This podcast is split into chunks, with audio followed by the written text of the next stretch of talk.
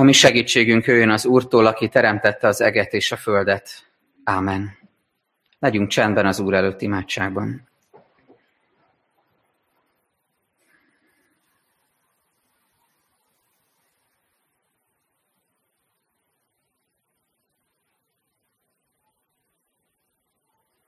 Urunk, köszönjük, hogy most megérkezhetünk hozzád, és köszönjük, hogy bár az életünk mindig a te jelenlétedben lehet, de most hangsúlyosan is beléphetünk a trónterembe, a mennyei királynak a jelenlétébe, téged magasztalni, dicsőíteni, neked hálát adni, a te nevedet megvallani.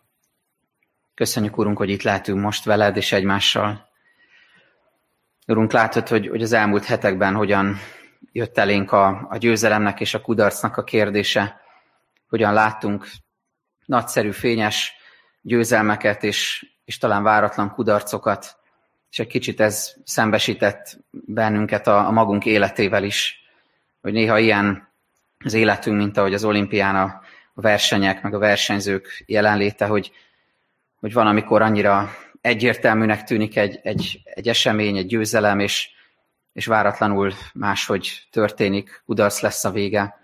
És máskor meg, amikor nem számítunk győzelemre, akkor, akkor olyan csodálatos módon mégis az lesz belőle, és az életünkben is sokszor van így. Valamikor nagyon magabiztosak vagyunk, számítunk a rutinunkra, számítunk arra, hogy menni fog ez, és, és kudarcot vallunk, és ez alázatra tanít bennünket.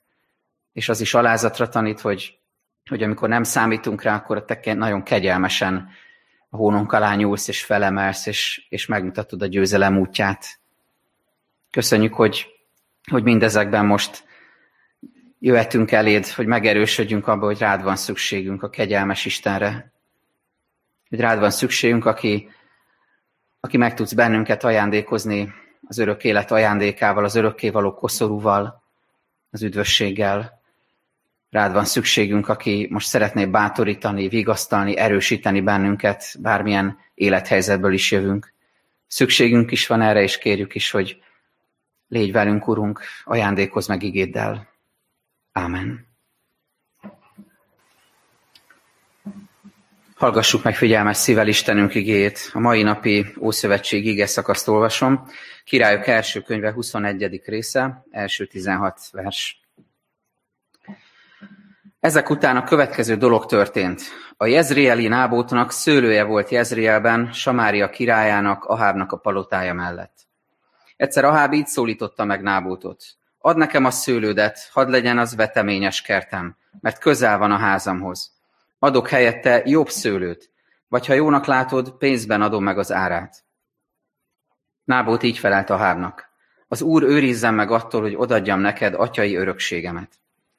Aháb elkeseredve és haragosan ment haza a válasz miatt, amelyet a jezréli nábót adott neki, amikor ezt mondta, nem adom neked atyai örökségemet. Lefeküdt az ágyára, a falnak fordult, és nem evett semmit. A felesége Jezábel azonban odament hozzá, és így szólt. Mind keseredett el úgy a lelked, hogy semmit sem eszel. Ő így válaszolt. Beszéltem a jezreeli nábóttal, kértem, hogy adja el nekem a szőlőjét, vagy ha úgy tetszik neki, szőlőt is adhatok helyette. De ő azt mondta, hogy nem adja nekem a szőlőjét. A felesége Jezábel ezt mondta neki. Hát nem te uralkodsz most Izraelben? Kelj föl, egyél, ne búslakodj, majd én megszerzem neked a jezreeli nábót szőlőjét. Ekkor leveleket írt Aháb nevében, lepecsételte annak gyűrűjével, és elküldte a leveleket azoknak a véneknek és nemeseknek, akik Nábóttal egy városban laktak. A levelekben ezt írta. Hirdessetek bőjtöt, és ültessétek Nábótot a nép élére. Vele szembe pedig ültessetek két hitvány embert, akik így tanúskodjanak ellene. Átkoztad Istent és a királyt. Azután vigyétek ki, és kövezzétek agyon. A város polgárai, a vének és a nemesek, akik abban a városban laktak, úgy is tettek, ahogyan Jezábel megüzente nekik, ahogyan a nekik küldött levelekben írta. Böjtöt hirdettek, és Nábótot a nép élére ültették. Oda jött a két hitvány ember is, leültek vele szemben, és ezek a hitvány emberek így tanúskodtak Nábót ellen a nép előtt. Átkozta Nábót Istent és a királyt. Ezért kivitték őt a városból, és halára kövezték. Azután megüzenték Jezábelnek, halára kövezték Nábótot. Amikor Jezebel meghallotta, hogy halára kövezték Nábótot, így szólt a háphoz. Kelj föl, vedd birtokba Jezreel Nábót szőlőjét, amelyet nem akart eladni neked, mert nem él már Nábót, hanem meghalt. Amikor Aháb meghallotta, hogy Nábót meghalt, fölkelt, lement a Jezreeli Nábót szőlőjébe, és birtokba vette azt. Ez Istenünk igéje. Egy kérdéssel szeretném kezdeni rögtön az elején, amin elgondolkozhatunk egy kicsit az Isten előtti csöndben, hogy hogy, hogy vagy ma itt.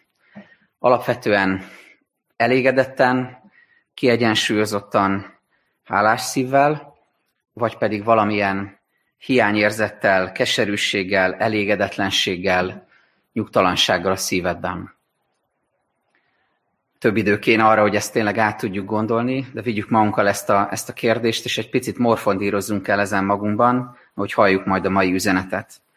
Mert néha, amikor elfog minket a, a csüggedés, a hiányaink, a sérelmeink, az elveszített lehetőségeink, a fogyatkozásaink miatt, akkor érdemes végig gondolni az Úr előtti csöndben, hogy egyébként mi mindent kaptunk már tőle, és most is mi minden van az életünkben az Úr ajándékaképpen. Mert a hálaadás az gyógyít. Mert akár az van, hogy sok minden van az életedben, és, és van házad, autód, vagy esetleg több is, ezekből van nyaralód, vannak lehetőségeid, viszonylag tűrhető bankszámlád, ami olyan megnyugtató, olyan biztonságot ad, van munkahelyed, vannak lehetőségeid, akár ellenkezőleg kevesebb jutott mindezekből, vagy egyenesen szűkölködés van az életedben, és, és egy nehezebb időszakban vagy. De hívő emberként akár így, akár úgy, mindenképpen érdemes végig gondolni, hogy, hogy mindezeken túllátva milyen örökségünk van az Úrtól. Mi az, ami az Úrtól való örökségünk, ami örökké megmarad, és amit csak tőle kaphatunk, és senki nem vehet el tőlünk. Milyen lelki kincseket, milyen gazdagságot öröklünk tőle Krisztussal együtt, Krisztus örökös társaiként. Hát nézzétek meg, hogy Pál így tanítja a rómaiakat a római levélben, ha pedig gyermekek vagyunk, akkor örökösök is. Örökösei Istennek és örökös társai Krisztusnak. Ha vele együtt szenvedünk, hogy vele együtt meg is dicsőjünk. Tehát, hogy vegyük ezt komolyan, hogy az Úr örökösei vagyunk Krisztussal együtt, aminek része az, hogy öröklünk szenvedést, hiszen Krisztus is örökölt szenvedést, meg kellett halni a kereszten, tehát van egy ilyen motivum is benne, de öröklünk dicsőséget is. És az örök dicsőséget fogja Krisztussal együtt nekünk ajándékozni a mennyek országában az Úristen. Tehát örökös társai vagyunk Krisztusnak, mit öröklünk? Túl tudunk-e látni a földi javakon, azok meglétén vagy hiányán, és látjuk-e, hogy mi az örökségünk Istentől. És hogyha ha ez még mindig túl elméleti most számotokra, így bevezetésképpen, és azt mondjátok, hogy jó-jó, de ez mit jelent ránk nézve, akkor most merüljünk bele ebbe a történetbe, mert látni fogunk egyfelől egy, egy embert, aki, aki gazdag volt bár, de mégis belebetegedett abba, hogy nem tudta gyarapítani a gazdagságát, egy újabb vagyontárgyal, tehát mégis hiányt élt meg a hatalmas gazdagság ellenére, ő Áháb király. És látni fogunk egy másik embert, akinek kevesebb volt, de aki viszont hűségesen ragaszkodott az úrtól kapott örökségéhez, ő pedig Nábót. És miután megnéztük ugyanannak a történetnek a két olvasatát, két perspektíváját, a két szereplő szemén keresztül, harmadik, vagy plusz, egy, plusz egyedik üzenetként nagyon röviden szeretnék a végén arról szólni, hogy mit jelent Nábót személye, mint evangéliumi előkép. Először tehát nézzük A perspektíváját.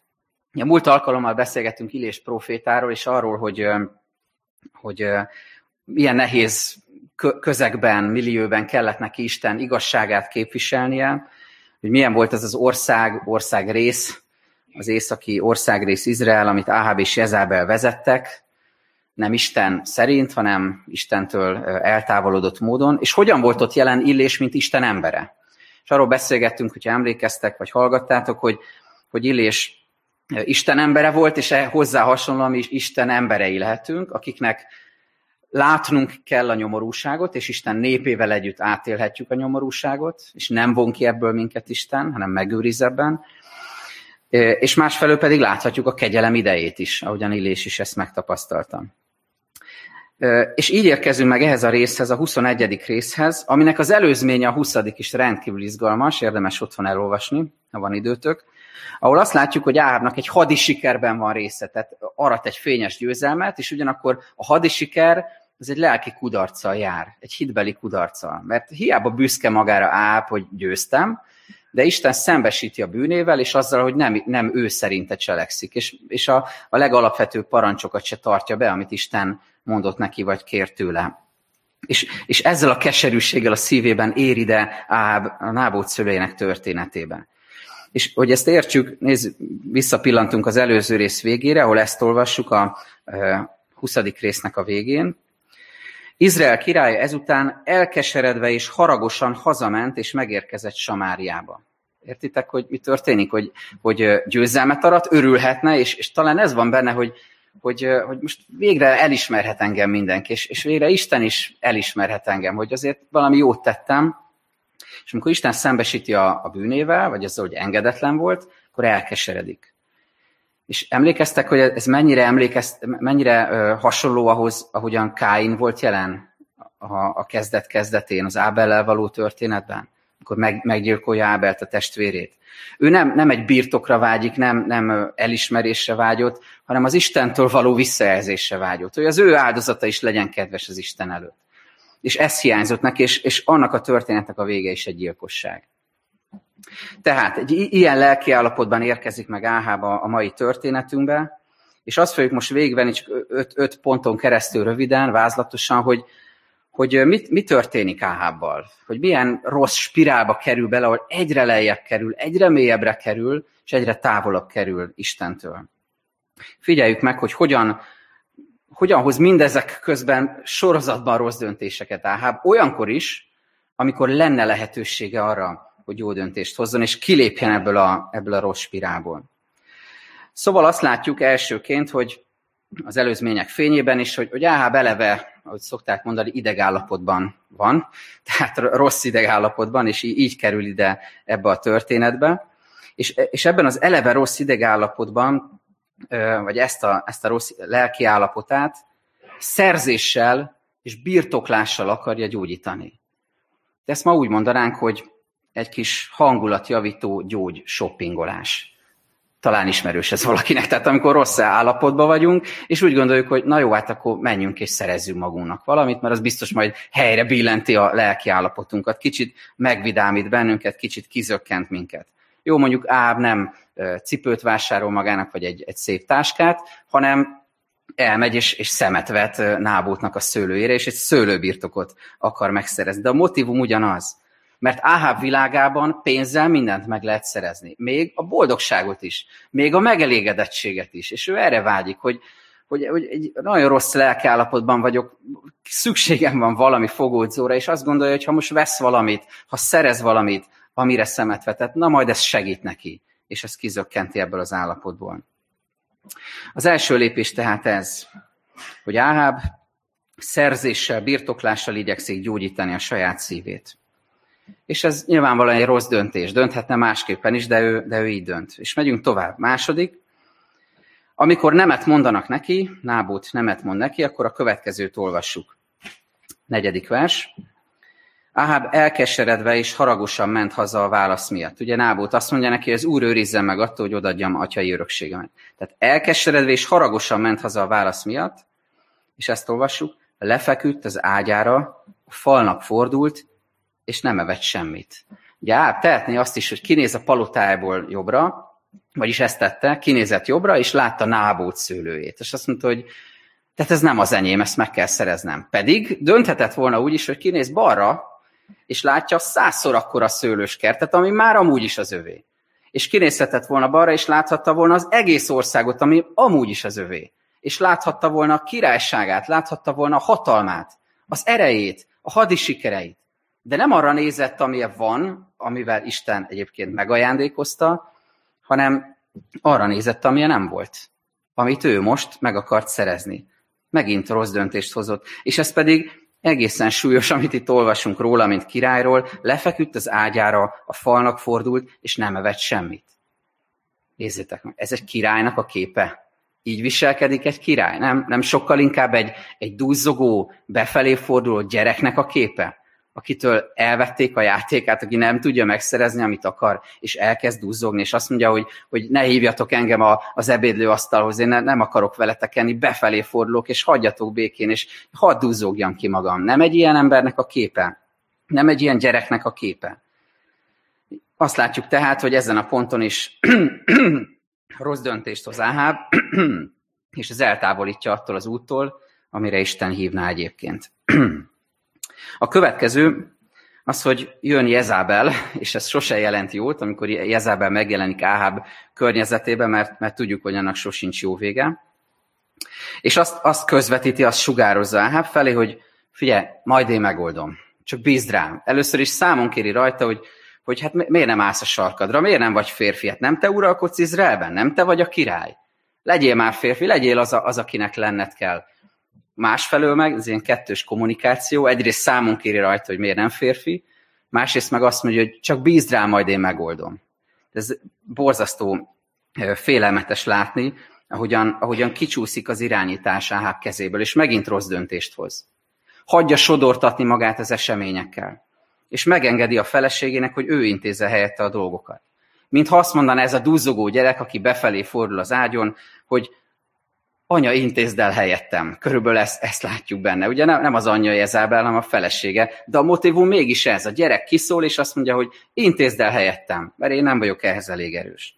És hagyja, hogy a kezéből kimenjen a felelősség és a döntésnek a súlya. És innentől kezdve ezzel nem is foglalkozik. De csak zárójelben mondom, feltűn nektek, hogy, hogy Jezábel AH pecsétjével küldi el a leveleket? Tehát gyakorlatilag okirat hamisítást is végez, mint hogyha Áháb küldeni a leveleket. Tehát Áháb kezéből totálisan kicsúszik a kontroll. És a következő, az utolsó két lépés, igazából már, már az, a, az a fázisa ennek a történetnek, ahol, ahol már nincs megállása, lefelé tartó spirálban. Az első ezek közül egy hazug színjáték, ugye ez a koncepciós per, ahova oda citálják Nábótot és elítélik, és, és ö, halára ítélik. Ez egy hazug színjáték, ami ráadásul le van öntve egy vallásos szószal, és ettől csak még gusztustalanabb lesz az egész.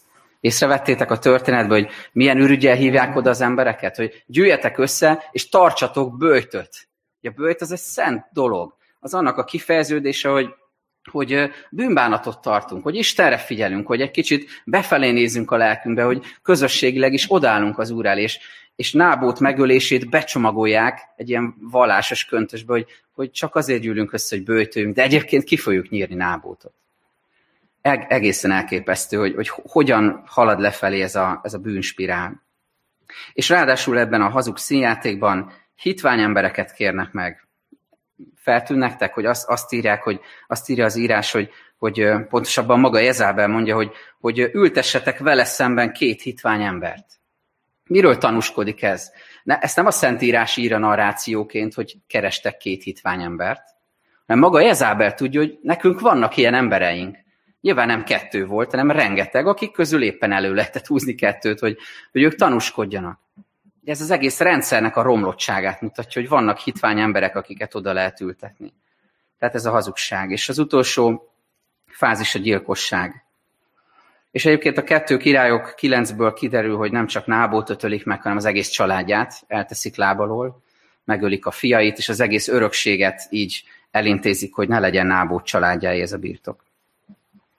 Ha még egyszer csak ismétlésképpen, hogy milyen, milyen lépéseken, fázisokon ment, ment keresztül Áháb, és hogyan hozott rossz, rossz döntéseket. Birtoklással, szerzéssel akarta csillapítani a, a lelki hiányát, és gyógyítani a szívét.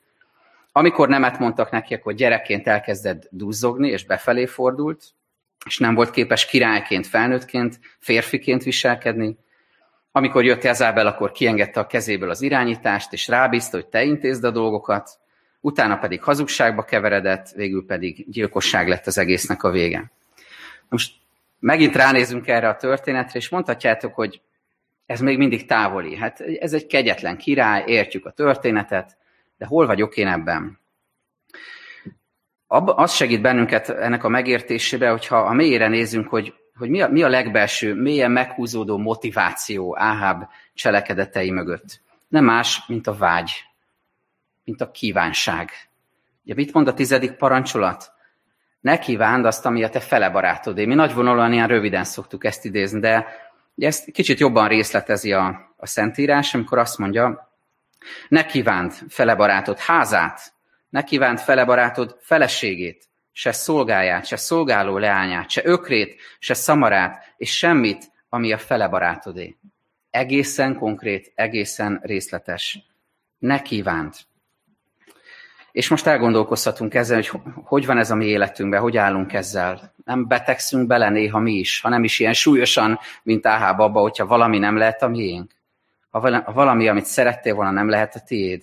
Nem lehet a tiéd egy jobbnak tűnő munka, egy jobb állás, ami jobban fizet. Nem lehet a tiéd egy pozíció, vagy az elismertség, mások elismerése. Nem lehet a tiéd egy jobb teljesítmény, vagy eredmény. Ugye láttuk az olimpián is, hogy, hogy némelyik versenyző egészen rosszul viselte azt, hogyha valaki jobb volt nála, és nem tudta feldolgozni, hogy valaki jobb eredményt ért el nála. Vagy nem lehet a tiéd egy tárgy, amire vágysz, amitől azt reméled, hogy majd ez teljesebbé teszi az életed.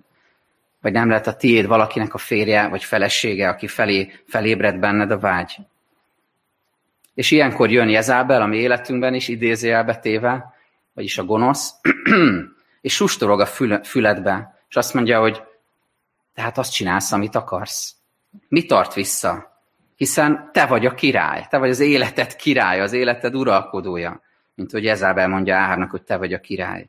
Mit problémázol annyit? Hát mindenki így él, nyugodtan tedd, ami, amihez csak kedved van, szerezd meg magadnak, amire vágysz, ne duzzogjál az ágyadó, ne légy depressziós, gyere, és, és légy az, akinek lenned kell, és, és, és megszerezzük együtt, amire vágysz. És amikor rá, ránézünk erre Á történetére, és az ő perspektívára, ez, ez borzasztóan elkeserítő, és, és nagyon lelombozó. És képzétek, hogy, hogy, hogy amikor hittel nézünk erre a történetre, még AH példáján keresztül is felcsillan valami reménysugár, mert hogy tanít minket ezen keresztül Isten, hogy lehet máshogy is. Mert Áháb király volt, neki királyként, férfiként erősen kellett volna viselkednie. És bátorít minket Isten igéje, és a hitvallásunk, a Heidelbergi KT is, hogy legyünk azok, akiknek Isten teremtett minket, ami mennyei atyánknak, a gyermekei, a mennyei királynak a királyfiai, királyleányai, akik hatalmat kapnak az Úrtól, és akikben ott van a Krisztusi lelkület. Hogyan tanít ebben a Heidelbergi KT minket? Miért hívnak téged keresztények? Emlékeztek erre? Már beszéltünk erről többször. Hogy Krisztusnak van három tisztsége, főpapi, profétai és királyi tisztsége. És ha te komolyan veszed, hogy te hívő ember vagy, keresztény ember vagy, akkor ott kell, hogy legyen benned, benned is a királyi tisztség. Ami mit jelent? hogy szabad és jó lelkiismerettel harcoljak ebben az életben a bűn és az ördög ellen. Hogy ne legyek olyan, mint Áhába, a, a rossz király, az istentelen király, aki nem tud a sarkára aki tényleg nem tud király lenni, csak szerezni akar, csak tömködni akarja a hiányokat az életében, és nem tud Istenre figyelni. És olyan, aki elsodródik az eseményekkel, és kiengedi a kezéből az irányítást. Nem, hanem lehetek olyan, és ebben bátorít most Isten lelke mindannyiunkat akiben ott van Krisztusnak a királyi tisztsége.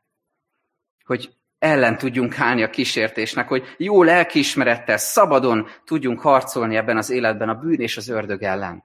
Hogy meg tudjunk állni, hogy komolyan vegyük az Istentől kapott örökségünket. Mert hogy Péter írja a levelében, ti azonban választott nemzetség, királyi papság, szent nemzet vagytok, Isten tulajdonba vett népen. Ahogy láttuk, tehát még Áháb negatív példáján keresztül is tanít minket Isten igéje és bátorít. De most nézzük a másik perspektívát, Nábót nézőpontját. És most nem fogjuk végvenni természetesen ugyanazokat a, pontokat, ugyanazt a történetet még egyszer, de tartsuk észben, ami történt Áhábbal, és akkor nézzünk szembe ezzel a kérdéssel, hogy vajon Miért nem élt Nábót az élete lehetőségével? Mert az nem kérdés, hogy az élete lehetősége ez. Oda lép hozzá a király, és meg akarja venni a birtokát. Tulajdonképpen akármennyi pénze lehetne, bármennyit kaphatna Áhábtól. És, és, és meg, megszólalhatna benne, hogy, hogy igen, na most, most megcsinálom a szerencsémet. És, és mégsem ez történik. Tudjátok, miért nem? Mert Nábót komolyan vette az Isten igét, és ragaszkodott az Úrtól kapott örökségéhez. És ezt megtanulhatjuk tőle, hogy, hogy amikor ott van az élete lehetőségének a kapujában, akkor, akkor nem, nem, nem ez a hang erősödik fel a szívében, nem, nem emiatt dobban meg a szíve, hogy, hogy igen, most megcsinálom a szerencsémet, igen, most gazdag lehetek, igen, most eladhatom a birtokomat, és talán vehetek egy sokkal nagyobbat, hanem azt szólal meg benne, hogy mit mond az Isten igé erről. Hogy nekem egyébként hogyan kell ragaszkodnom az atyai örökségemhez. Hogyan tanít, hogyan igazít útba ebben Isten igéje.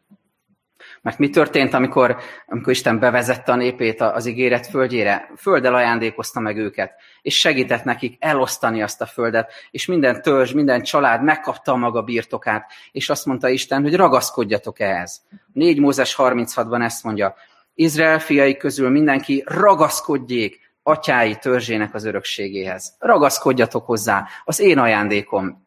Bízzatok bennem, hogy én gondoskodok rólatok.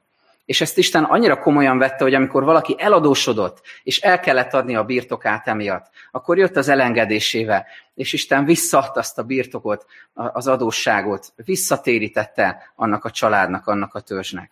Mert Isten komolyan vette az ígéretét, és azt akarta, hogy mi is komolyan vegyük az örökségét, és hűségesek legyünk ahhoz.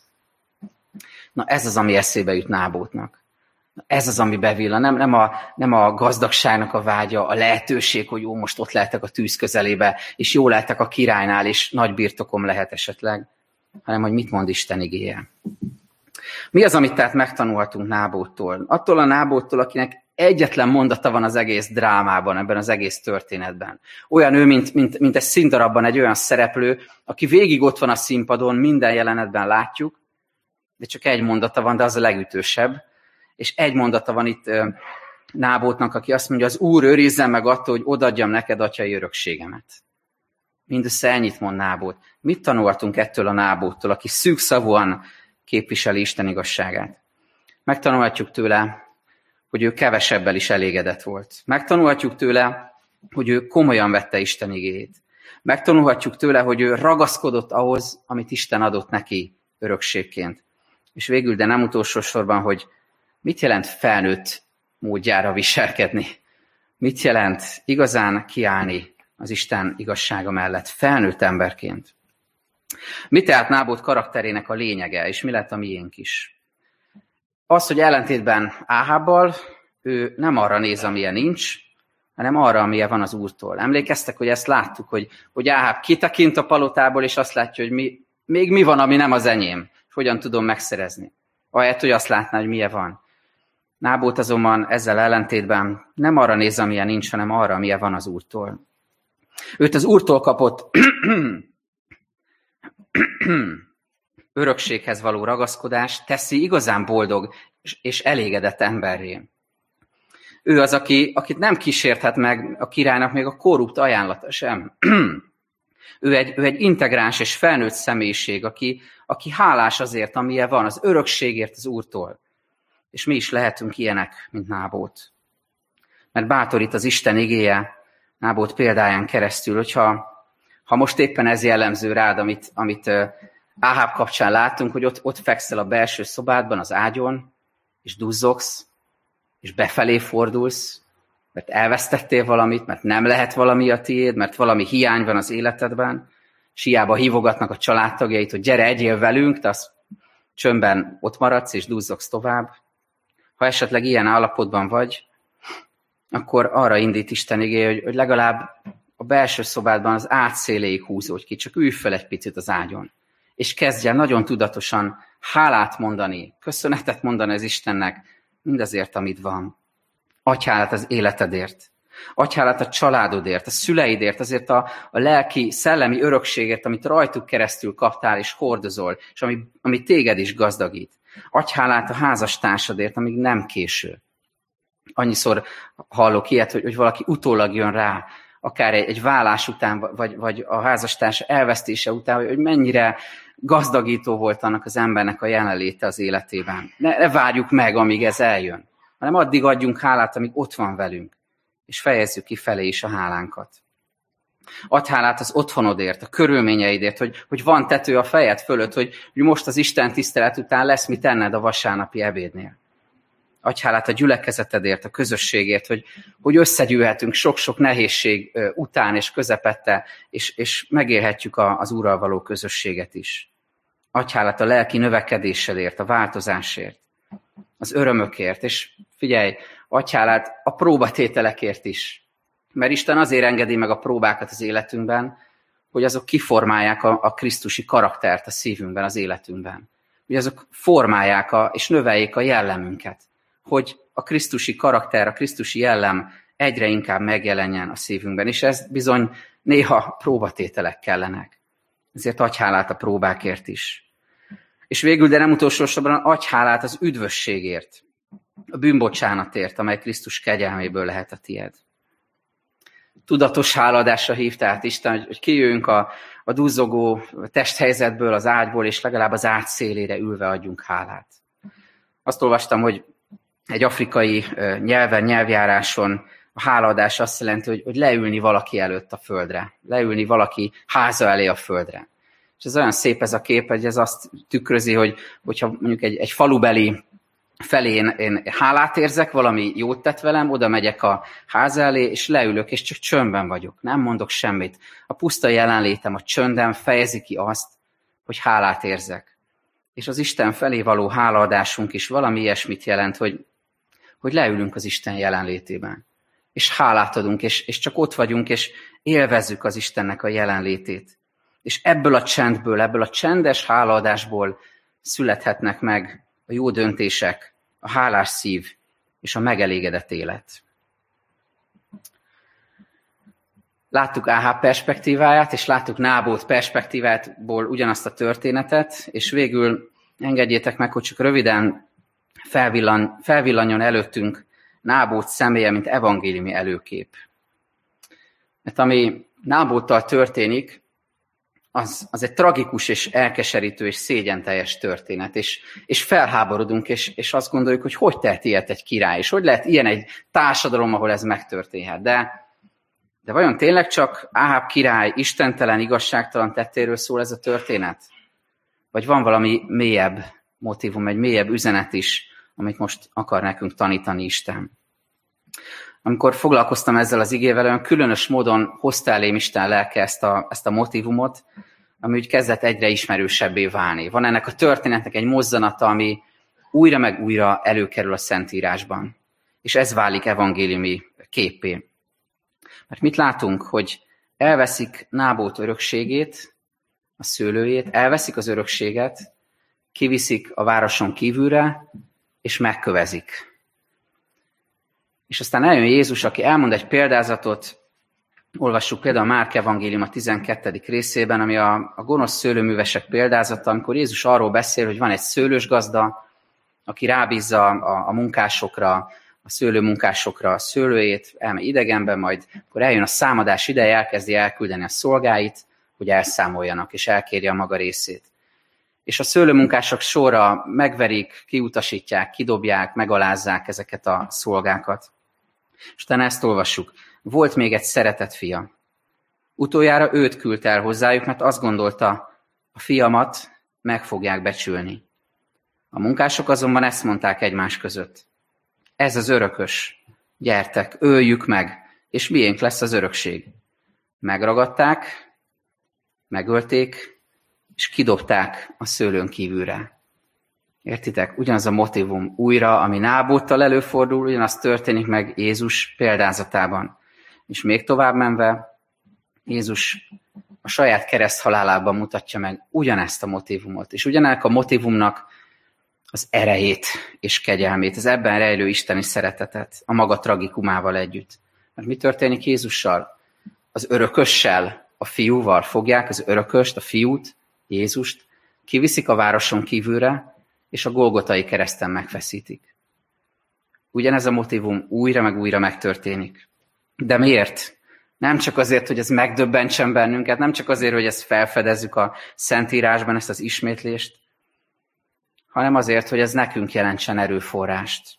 Mert lehet, hogy valami most hiányzik az életedből, és vágysz rá, lehet, hogy, hogy el akarnak venni tőled valamit, vagy el is vettek, és emiatt hiányérzeted van, és duzzogsz magadban, vagy lehet, hogy éppen kiegyensúlyozott, boldog, békés emberként éled az életed, de akárhogy is van, Jézus Krisztus megváltó halál által olyan örökséget kapsz az Úrtól, amely elvehetetlen. Akármit gyűjtöttél eddig, és akármire is vágysz, és reméled attól, hogy majd boldogabb leszel, akármire is vágysz, és akármit is van most, tudd, hogy van egy olyan örökség, ami mindennél értékesebb, amit senki nem adhat meg neked Istenen kívül, és amit nem is vehet el senki. Ez Isten ajándéka, ez a tőle való örökség, ez az elvehetetlen jutalom. Ámen. Maradjunk csöndben egy kicsit az Úr előtt, és imádkozzunk.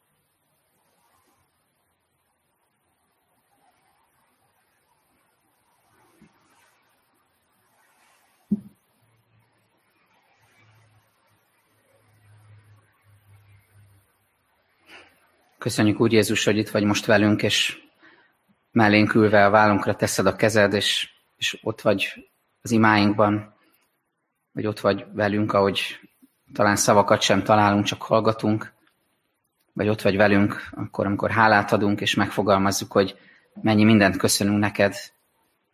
Ott vagy velünk, amikor most kinyílt a szemünk arra, hogy mekkora gazdagság van az életünkben, ott vagy velünk, amikor túllátunk az elégedetlenségen, a hiányérzeten.